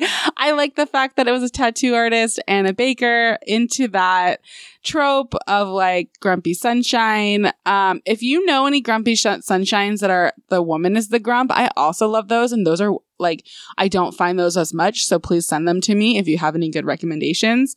Um, like Nesta and Cassian, which is more of a grumpy up and an idiot. Um, Cassian's a real big idiot. Um, and then there's a couple others that I that I have read. Um, anyways, yeah, it was a good book. I enjoyed it. I thought it was really cute and really fun. Um, I will read the next one, which is about her sister, who, uh, spoilers, you find out is not, um, her dad's kid is actually the child of a mafia boss, and they want to take her and make her a mafia princess, essentially. And looks like maybe that might happen in the next book. So, you know, I love a good mafia book, so I'm sure I'll be reading it. Um, but yeah, it was just really, it was exactly what you would expect from a grumpy sunshine. Girl owns a bakery, guy owns a tattoo shop. That's it. I don't have much else to say about it. It was really cute. If you want something super easy to read and you like that kind of trope, I suggested it was a really quick read, um, very simple. I did there. I do feel like there's too much. Like one of the reasons I like these kind of romance novels we've figured out is there's lots of dialogue so it makes it really easy to read. There's a lot of like she talks a, lot about like things that are happening in her mind like, there's not as much dialogue and i truly just didn't care. So i just skipped over that part. Um so i will say there was two i think it was too wordy in that sense um because i really didn't care too much about that and i don't think i missed anything by not reading some of it um, so, but yeah, super simple, easy to read, a good time. I liked it a lot. Um, we'll be reading the next one. Probably not going to read the first two though. Don't care that much. That's all I have. I, I, guess I went to PAX too. Yeah, we'll talk about that. I'm just going to really quickly talk about Little Shop of Horrors. Um, so we also saw Little Shop of Horrors. Was it horrible? No, it was great. Uh, we saw Little Shop of Horrors, which is off, currently off Broadway in New York. Um, tickets for this one were even cheaper than Beetlejuice. So get in on that if you can. Uh, I have not seen the stage version of Little Shop of Horrors, and I've actually only seen the movie once, and that was like in 2020, so pretty recent. Um, it was delightful. Little Shop of Horrors, if you're not familiar, it's about a guy named Seymour who is kind of just plodding through life. He works at a flower shop um, with his overbearing boss, whose name I can't remember, and Audrey, who is he is in love with, but she is dating a horrible man who is a dentist. Um, and it's very funny. It's very funny. It's another very dark comedy. Um, the dentist is absolutely physically abusive to her. Um, but the parts about him being a dentist and why he's a dentist are quite funny. um, anyway, uh, Seymour ends up finding a plant from space that rapidly grows and starts demanding human blood. as it as it seems right. Yeah. Um and Seymour starts feeding it blood and then it starts demanding other things. and uh yeah, and it starts attracting a lot of attention because it's a plant nobody's ever seen before. Seymour starts getting all of this attention he's never had before. Um and yeah, it was great. It was really, really good. Um, the performance was excellent. The puppet work, incredible. Everybody was really good. The first, so the first person I think to play Seymour in this particular production was Will from Fire Island. the second one was Greg too from Crazy Ex Girlfriend. Oh my gosh! Neither of them were performing when we were there. They both left the role since. Um, this was Rob McClure, who's been in a bunch of stuff. Um, playing Seymour. Uh, but it was really good. Uh, again, the puppet work amazing. The highlight though is absolutely the voice of Audrey II, the plant. That person has so much fucking range. It is unbelievable the things that their voice can do. Um, but yeah, it was great. If you like a horror comedy, it's a good one. um, the movie's great too. If you you know can't make it to New York to watch it, which is fair. Um, but it is one of those shows like there there's one near us coming up next month. Like they're gonna start doing a stage version of it here. Um, and I would happily go see a a smaller non off Broadway production of it too. Um, but it's delightful. It's super, super fun. Um, absolutely worth checking out if you get the opportunity. If you don't have the opportunity, you can watch the movie, which is also great. It stars Rick Moranis and one of the aunts from Pushing Daisies. um, otherwise, our other thing that we did, another reason that this episode is late. It's not late. I warned you. It's true. It is. It is. Uh, it is planned late. Yes. Um, is that we went to PAX West. Uh, I appreciate PAX West this year required vaccinations, not negative Great. tests. It required vaccinations. Have not been to a convention yet that has required vaccinations. Um, they also required masks at all times. I would say that mask use at this convention was excellent. Yeah, and they were pretty vigilant. It helped, I think, that they had designated mask off areas for eating, Mm-hmm. um, which signaled you need to eat here. You Yeah. can't eat anywhere. You need to eat here. Um, I appreciated that a lot. It made the convention feel a lot safer. Of course, nothing is completely safe, right? Mm-hmm. We're undertaking a risk if we go to a convention. Um, it's calculated risk. yes, but you know, if if conventions must go on during a pandemic, I feel like this is how they should be going on. You know, designated e- eating areas, masks required, vaccination required. Um, yeah, I thought I really liked that about it. Um, it was different than previous PAX PAXs. I'm writing an article about it. Um, but uh, there were a lot more boutique publishers, I would say. So publishers of of indie games, like indie publishers publishing indie games, but like not a lot fewer developers representing themselves. It felt like Mhm. the indie mega booth is on a indefinite hiatus. Um, it was a bummer. it was a bummer. I I felt that was really missed. Uh, because the thing that I think felt most different to me was that having those boutique publishers did not mean there was no interesting work. Mm-hmm. It just meant that there was a lot less risky Yeah. work. There was a lot of games. There are a lot of games that I have played at PAX in the indie mega booth that have no, that were never finished. They were abandoned, right? Mm. Um, but a lot of those games were very risky, and I like that about them. I'm glad I got the opportunity to play them, even if you know they never ha- saw full release for whatever reason. There's lots of reasons. Um, so that was kind of a, it was kind of a bummer to not have as much of that presence there. Um, but it was still a really good. Like I still had a really good time um, playing games, and I only went to one panel, which I can talk about. But um, I uh, I did write them down. Let me open. I went to um like mental health and gaming for like youth. Right. It was all right. Uh, the first thing that I did, you went the day you went one day on your own. No, that was that was, that Emerald City. That was Emerald Yeah, City. I only went Saturday, Sunday, Monday. Okay, yeah. We went to Saturday, Sunday, Sun- Sunday, Monday. The first thing we did was we went to the Curve Games like showcase. Mm-hmm. I went mostly because I wanted to hear about Among Ripples, uh, which is an eco life sim. It's a strategy game with watercolor art. It's set in 2045, and you are It's cool looking. yeah, you're tasked with like uh reinvigorating a landscape that has been, you know, decimated by human intervention, essentially. Um, I thought that looked super cool. It wasn't a demo, so I can't tell you how it plays. But the people who were presenting it were really nice. they were very nice and I was- very funny. Yeah, the guy was talking about how he in his playthrough he made a shit ton of otters and all the otters died, and that was quite he hilarious. did a bad job taking care of the otters. Yeah, I will say I was impressed. The fact it was like it was clear that these were press people, but like in a room full of men, which wasn't a huge room, they looked us in the eye. yeah. like that, just that simple thing. I mean, the bar's on the ground, but like that simple thing in these in these spaces goes a long way. Yeah, for sure. Um one of so I'm skipping a couple of the demos that weren't very good.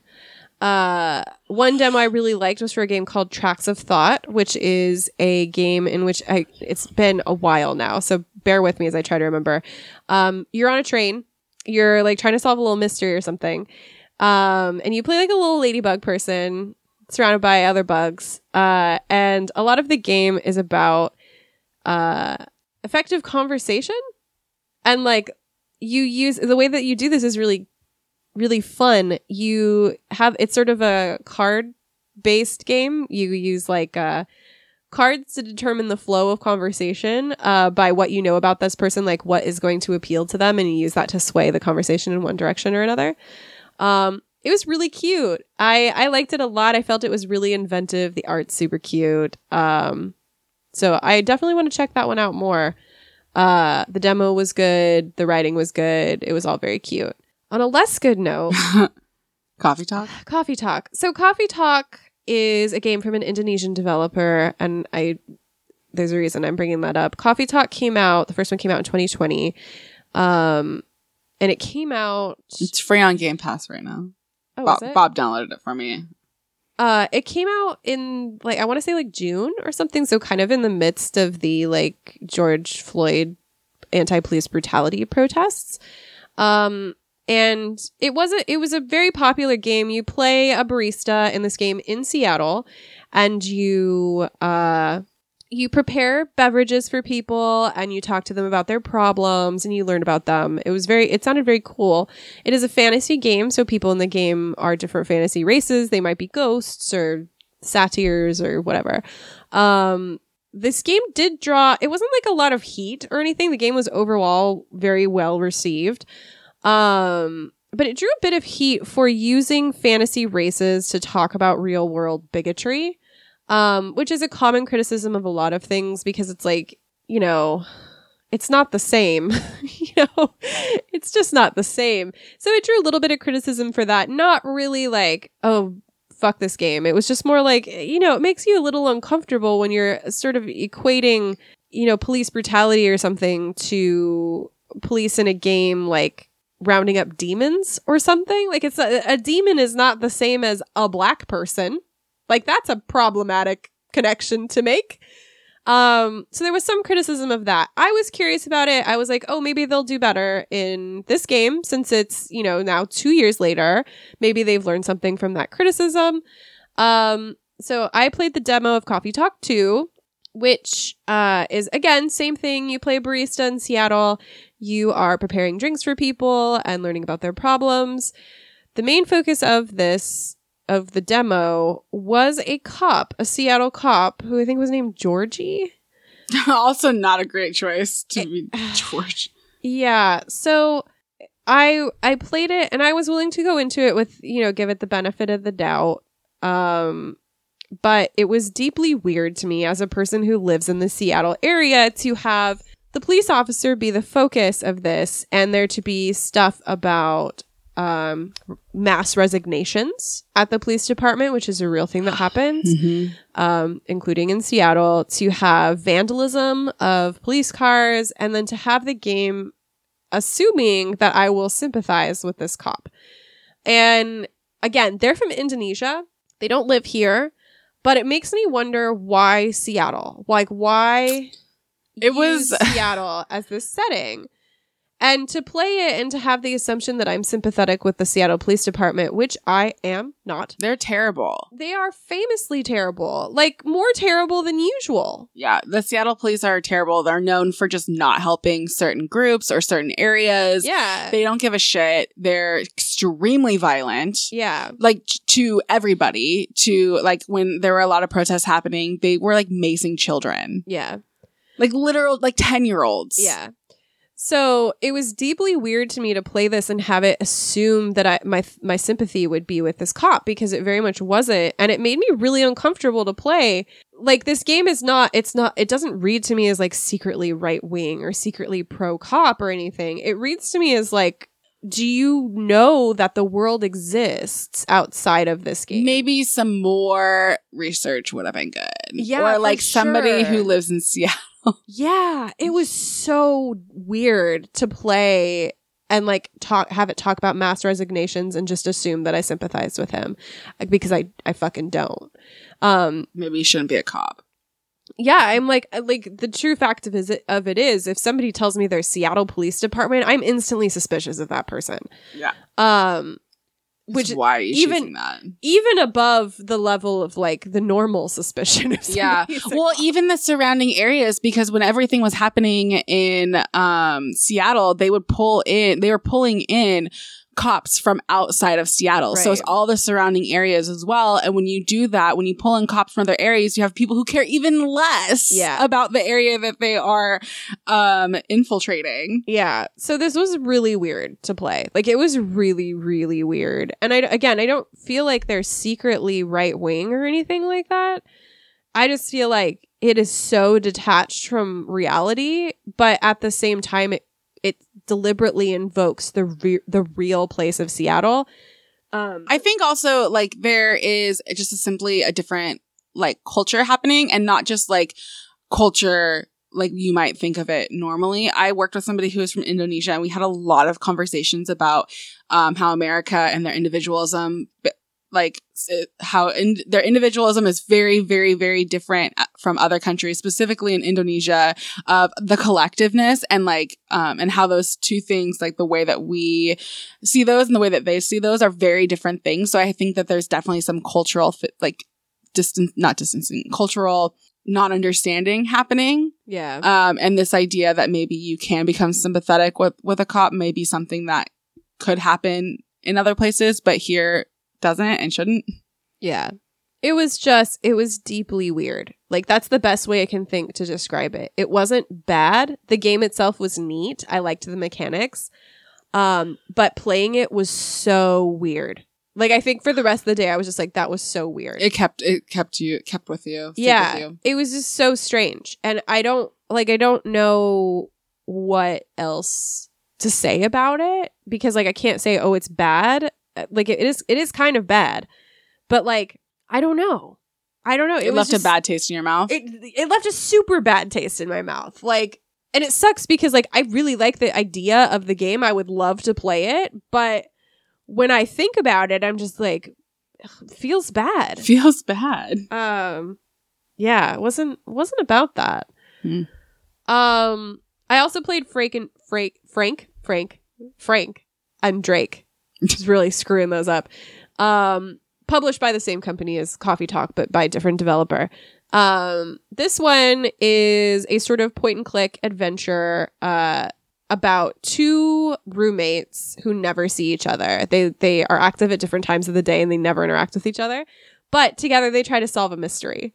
Um it was super intriguing. I thought it was really neat. It was really well done. I love the art is done with rotoscoping, um, which is when you trace over live actors, and it gives us this kind of uncanny sense of movement, um, which I thought was great. Um, I really liked the demo. Very interested to see where this one goes. I had a really good time with it. Um, kind of wish I had my original appointment schedule was to play Coffee Talk and then Frank and Drake, but Coffee Talk was busy, so I played Frank and Drake first. I wish I had played Frank and Drake second, so I had a positive Yeah. experience left over from there. Uh, but it was really neat. That was basically oh Saturday was Saturday when we went to the panel also. Yeah. Saturday, I think, was the cozy. Yeah, so Saturday we went to the Wholesome Games panel. I made Missy go to this one. She and I'm so glad I did. She did make me go to this one. I have. I'm gonna probably write an article, like a. We're gonna do like a roundtable on this at SideQuest, so I'm not gonna go like super deep into it. I have a lot of mixed feelings about the term wholesome games, um, which basically boil down to at their most, like at its most reduced form. I don't think wholesome is the right word for the phenomenon, or the art style, or the gameplay style that wholesome games, the organization, is promoting. I just don't think wholesome games is it. Um, but the panel was pretty good. Like I, I Missy like- was ready. She was ready to be like, fuck this. well, the thing the thing that bothers me about wholesome games, and I'm going to talk a bit out of my ass here because I haven't played the game in question. A lot of people played Boyfriend Dungeon, right? It's We demoed it. we did demo it, but we missed the the all of the content that was the, the issue.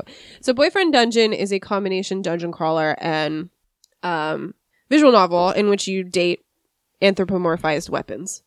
it was Um really cool. Yeah, so there was a lot of blowback to Boyfriend Dungeon in particular because um the game did come with a warning at the beginning that like some content could be disturbing or something like that, but it didn't specify what it was. This is a spoiler for the game. So if you haven't played it, just fast forward maybe 30 seconds. Um there is a stalking plotline in the book or in the in the game um which is in fact like the plot. It's not avoidable.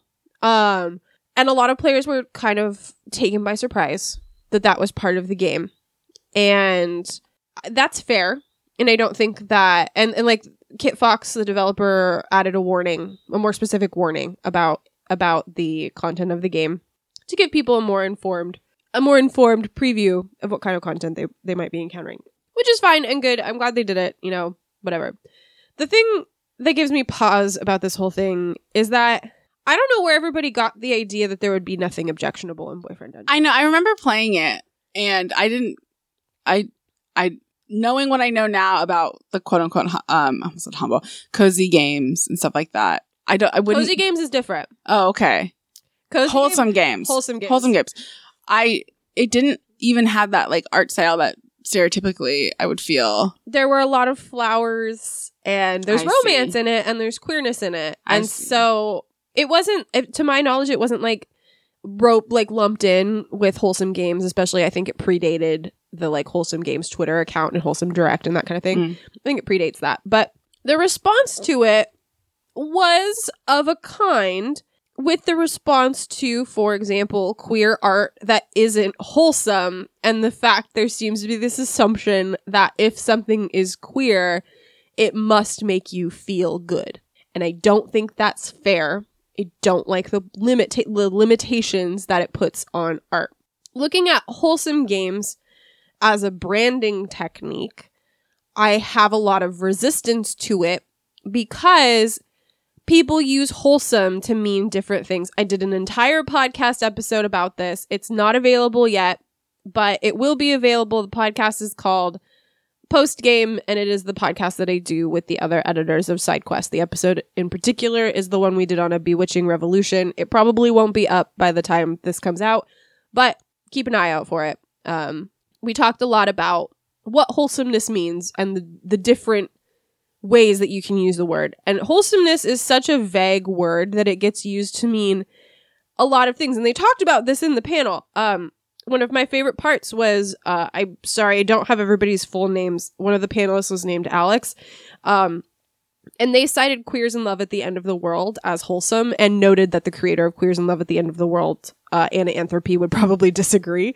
Um, and that's a very difficult game. It is. It's a wonderful, wonderful, wonderful game. I absolutely worth recommend playing it. It'll take you literally thirty seconds. Um, you in this game, it's the end of the world. You're queer. You're with your partner, and you have only I, I can't remember if it's thirty or ten seconds to make a choice about what you're going to do, and then read what happens, and then the world ends. It's a difficult game right like that's nobody Mhm. likes that nobody nobody likes that experience but the point of the game is to embrace the um the uh, like the the tra- the transience of time right like the point of the game is the appreciation of what you have in your short time span the game is called queers in love at the end of the world because it is a game about queerness right it is about you know whatever brief time we have together treasuring that it's you know it's a the game is about ending like the game is about a lot of things alex the panelist cited that i think that's Dirt dirtbag boyfriend I believe so. on Twitter. Yeah, I I'm pretty think sure. that was Alex.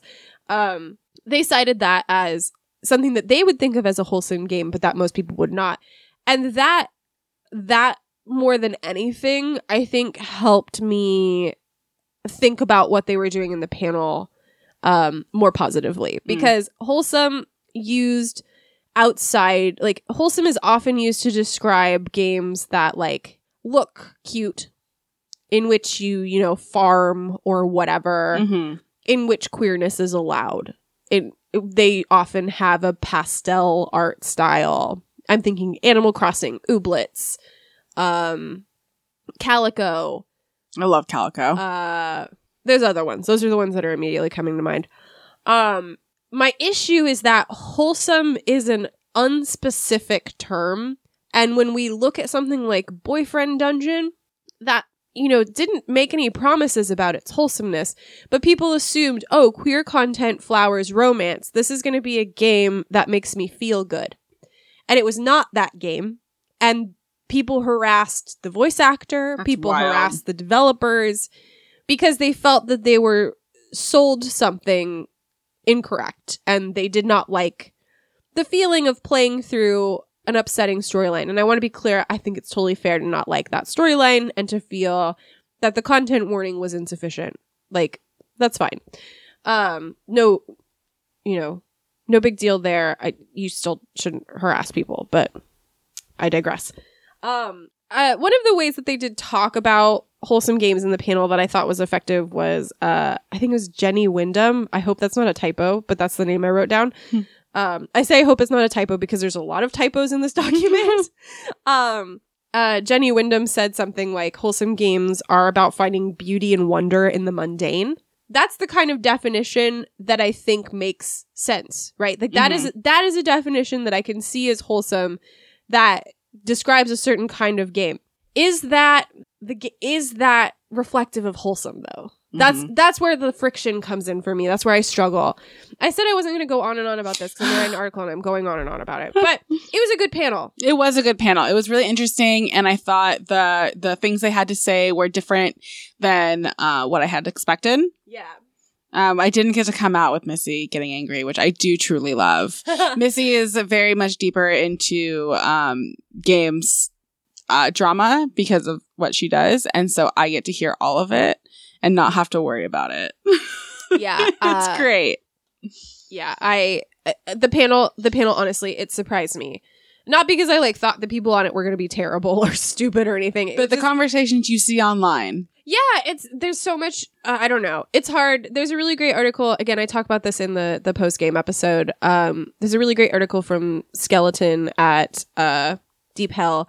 I don't fully agree with it, but it's called Against Wholesomeness and it talks about a lot of the problems with the label of wholesome games and like the kind of limitations that it places on what kind of art, you know, can express itself in a given way. Um but yeah, it's an interesting conversation. I think they did a, a good job of tackling this conversation. Um, I still don't like wholesome as a term, is what I. I think that's with. fair. It's too subjective. Yeah, it means so many different things. Um, on a different note, I played uh, the last case of Benedict Fox, uh, which Was is that the weird one the- that we sat down for? Yes, That was cool. Last Case of Benedict Fox is like an action adventure game in which you play Benedict Fox, who is like a like a paranormal investigator or something like that. He gains powers from his tattoos, and you engage with the real world and like the spirit world. Um, you fight enemies and stuff. It was a lot of fun.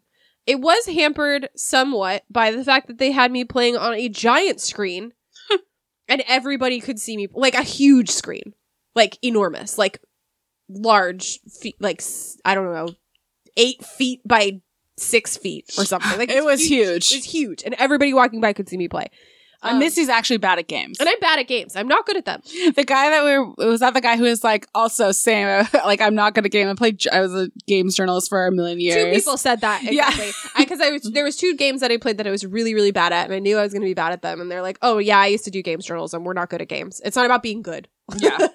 um You're good at writing. Yes, my skill is in writing, not in playing video games.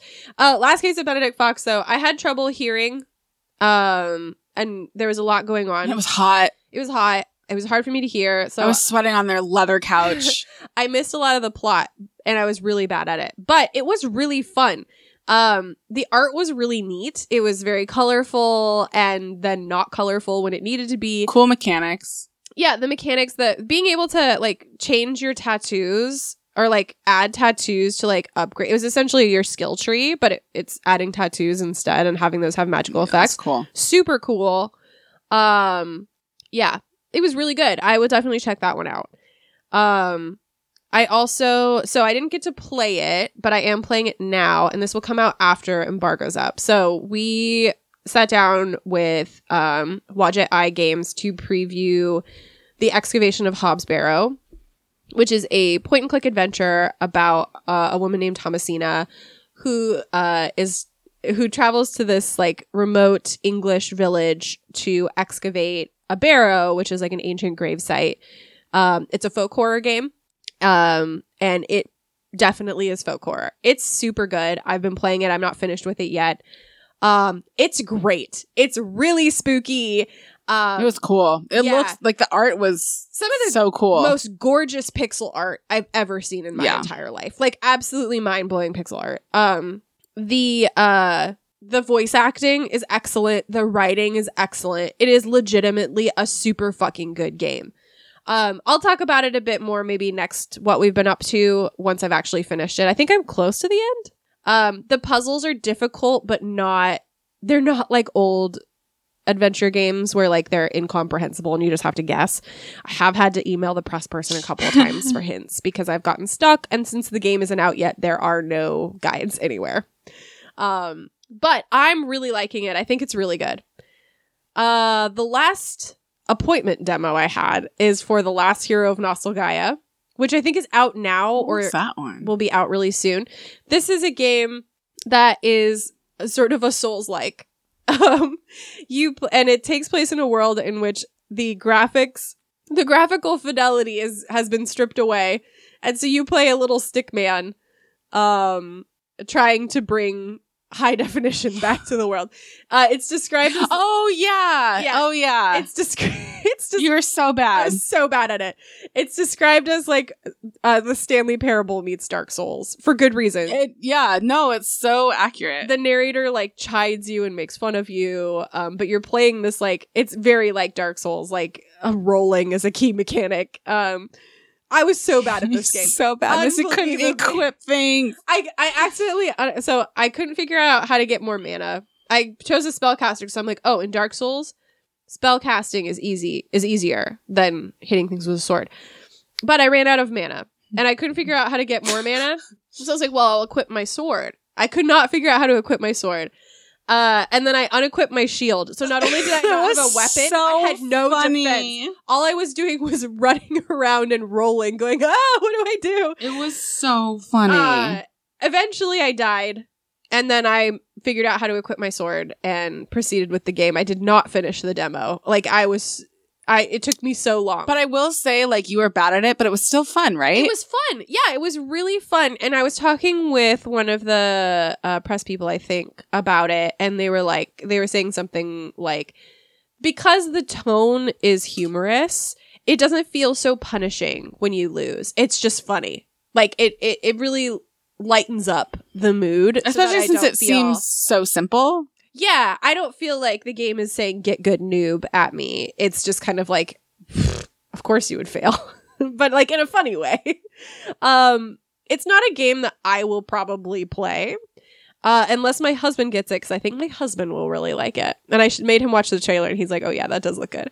Um, but if you like that kind of game, it's worth checking out. It was fun. I had a good time with it, even though I was really, really bad, like unbelievably bad at it. It was vaguely embarrassing.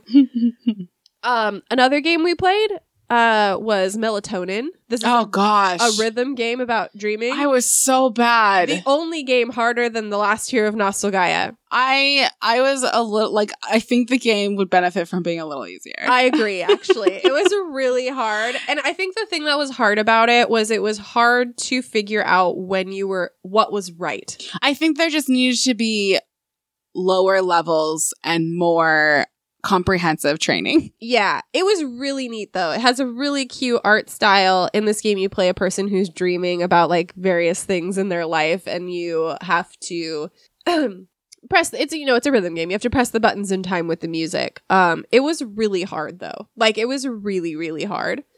Um, but it was fun. Even when it was hard, it wasn't like it was fun. It didn't. You didn't have to like. It didn't make you stop the level or anything like Yeah. that. You could play through the whole level doing a shit job. it just wasn't one of those. It wasn't like um frosted donut, whatever that's called. We'll talk about that one. next. yeah, where it was like you get into the rhythm and it's fun. It was just hard, Yeah, it was really hard. but it was still enjoyable. yeah, I think that, and I think the fact that it didn't like make you stop the level, like you don't have a certain number of misses before the Mhm. level ends. I think that was smart because Yeah. it makes the game not feel frustrating. Um, so uh, yeah, it was fun. It was fun. I would be willing to check out the full version when it comes out, but uh, it was hard. Um, Yeah, it was hard. The other one that I would talk about is Freshly Frosted, which Oh, is so good. already out in this game. It's a puzzle game where you make donuts, and you have to set up the uh the, the little donut machines to um create the correct kind of donuts for your customers. It was so cute. It was good. it was so fun. I'm gonna get it when I'm done with the game I'm currently playing. Yeah, I really liked it. It's out now. You can get it. Um It's a zone out kind of game. yeah, I zoned so- out on a packed floor. It's so cute. It's so fun. Just really delightful. Um, one of the things this year at PAX did not have a lot of tabletop games. No. It was like two vendors, and they were no, that's not true. There were some other vendors, but they were mostly selling dice. Yeah. Um, they were selling D and D stuff or like very popular board games. I like card ext- extension. Yeah. Or uh, b- bonus packs and stuff like that. There was not a big tabletop RPG presence, which was disappointing. Um, but we did make use of the PAX lending library to play some cool games. Um, probably the highlight was Watergate. Oh, Watergate was so good. Uh, We grabbed it because we're like, what kind of game could be this Yeah. be? yeah, yeah. Um, so we uh, we played Watergate, which is a two player board game in which one person plays the Nixon administration and one plays the editor of a newspaper, and you try to the Nixon administration has to keep the other player from finding out um, about the corruption scandals and that kind of thing. Um, using different tactics and the editor is trying to uncover and make connections between um, the various people involved in the scandal um, so that they can report it and break uh, break the news. It was really fun. Like it was It was super fun. really fun. We played two rounds of it and it was just really, I wish it was multiplayer like, Yeah. or more than two players. Yeah, it was so fun though. Like I had a great I had a great time playing it. It was probably like one of the best games I played at PAX. Yeah. It was delightful. We have to buy it online because no one has it. Yeah, we've looked. Um another one we played was Burgle Bros. Burgle Bros was really fun and I could see how it would be a lot of fun. I fucked up the setup really bad. Yeah, it's it's kind of a, like it's not confusing to set up, but I think that it Uh part of the problem was that our rule book was ripped Yeah. and out of order. yeah. which made it very difficult to set up correctly. So I was hopping back and forth between the torn up rule book and my phone Yeah. with the PDF. Um, I think not- it would also be more fun with more people. I agree. I Yeah. think it's. I think it would be better with three or more people. You could play it with two, but I think three or more would be preferable. But in this game, you are staging a heist. Um, you turn over tiles that reveal like what's in that room. You have to look out for guards. You have to use your abilities to escape the guards um, and steal things from safes. So I definitely want to check out Burgle Bros again, maybe just with another person with an intact rule book. Um, we played Fog of Love. Which is Interesting. really interesting. So in this game, you play effectively a romance movie. One player plays one person, the other player plays a different person, and you have a mixture of choosing your own traits from a dealt hand and having the other person like dictate what they noticed about your character that helps inform who you are. The thing about this game, it's really complex to set up. And when you're playing it from a lending library, the cards are all mixed up and you can't play the introductory scenario because it requires you I mean you can play it, we did it. But it was really hard Yeah. because the cards instead of like, you know, a lot of times the tutorial will be like all laid out in the um in the rule book. In this case it's played out through cards which were not sorted. They're they're supposed to be sorted in a specific order, but they were not in that order and there was way no way to know what that order is. Um I really that sounds super confusing, but if you've played Fog of Love, you know. Um It was a really ambitious game. it's really ambitious. It's a really, really cool idea. Like to have your the arc of your romance story be gamified. Um really liked I really like the idea. The thing that I ran into while playing it was that I just wanted to play a tabletop RPG. Like it just it made me want to play a tabletop RPG, not a board game. Um I think it's cool. I think it's a fun maybe for people like uh people who are really into tabletop RPGs but like their partner isn't mm-hmm. that's probably a good way to bridge the gap. Um, really neat idea. The execution didn't convince me to buy it. There are other games that I would prefer to play, and most of them are tabletop RPGs if we're going to go in a story direction before I would play Fog of Love again. But it was really cool. It was beautiful. Like the art, beautiful. The color scheme, beautiful. The presentation of it was excellent. Um, but as far as like the mechanics go, it was cool, it was interesting, but it didn't convince me the way that like Yeah. Burgle Bros or Watergate did. Yeah. Um, we also played Pantone, which is based on the color, the colors thing, the paint colors. It was so good. And in this game, you get little, you have little color swatches, and you have cards with different pop culture figures on them, and you use the card, the color swatches to build representations of the pop culture figures and try to get the other person to guess who they are. It was a rowdy, wild, quick, it was so super fun funny. game. It, we were having a blast playing it. Um, toward the end of the game, I started to get a migraine, um, which impacts the last game I'll talk about. Um, but it was a lot of fun. Uh, it's another one that I would love to pick up and play with more friends. Um, my nose sound is making me sound terrible right now. I'm sorry. My sinuses are bad. Um, drowning in my own snot. Uh, anyway, it was a lot of fun. Definitely recommend that one. We had a really good time with it. Uh, the last game we played was Letter Jam, which is a sort of almost like competitive word or cooperative Wordle. Um, each player has a. eh, It's been a bit, and like I said, I started getting a migraine at the end of Pantone, and I the migraine was like progressing by this point. Uh, I was struggling with the rules quite a bit. Um, each player has a word that they make and then they swap with the other person, but you can't see the word. And then you try to make people guess what letters are in their hand um using different clues and like process of elimination. It was really fun. It was another one that I think would be better with more people. Um It was so yeah. It, w- it would be better and easier. Yeah. Um, it would also be better if the person reading the rules didn't have a migraine. Um, so I recommend that. Um, but it was a lot of fun. If you like Wordle, especially if you have like a group of friends that play Wordle together, Mhm. it's totally worth playing Letter Jam together because I feel like it would be really fun. Um, but yeah, it was a good time. Um, I also played Minako's Oh, yeah. Minako's Minako's night or Minako's Mineko's night market. Night Market, which is a story of a girl who goes and lives in a town. She's new to a town, and it's very I don't know how do you describe it. Like it's not like Animal Crossing, but she goes around and like learns about people. And then there's this also this storyline of um, capitalism is coming into town, and you have to go save the cats. And it was super cute. Um, I didn't finish the demo because it got kind of hard. Um, it's not out on Switch yet. Um, but when it does come out on Switch, which should be soon, um, I will be getting it. It was it was very cute. You make friends with the people. You go make them flowers. You get like a workshop type thing, which is what reminded me of um, Animal Crossing, but it is different. But the the saving of the cats was really good. I thought it mixed like enough of like at least for me a little bit of hard with um very sweet. So I like that one a lot. Cool. Um, that's it for this episode. Uh, you can find us online at fakegirlscast.com, which has all of our previous episodes um, and also our episode transcriptions. We did, I'm working on a new one, which by God, it better be up by the time this comes out, which is for the Pushing Daisies episode. um, uh, thank you to Emily June for helping with those those transcriptions. Um, it's a big project and it's not easy. so I appreciate the help.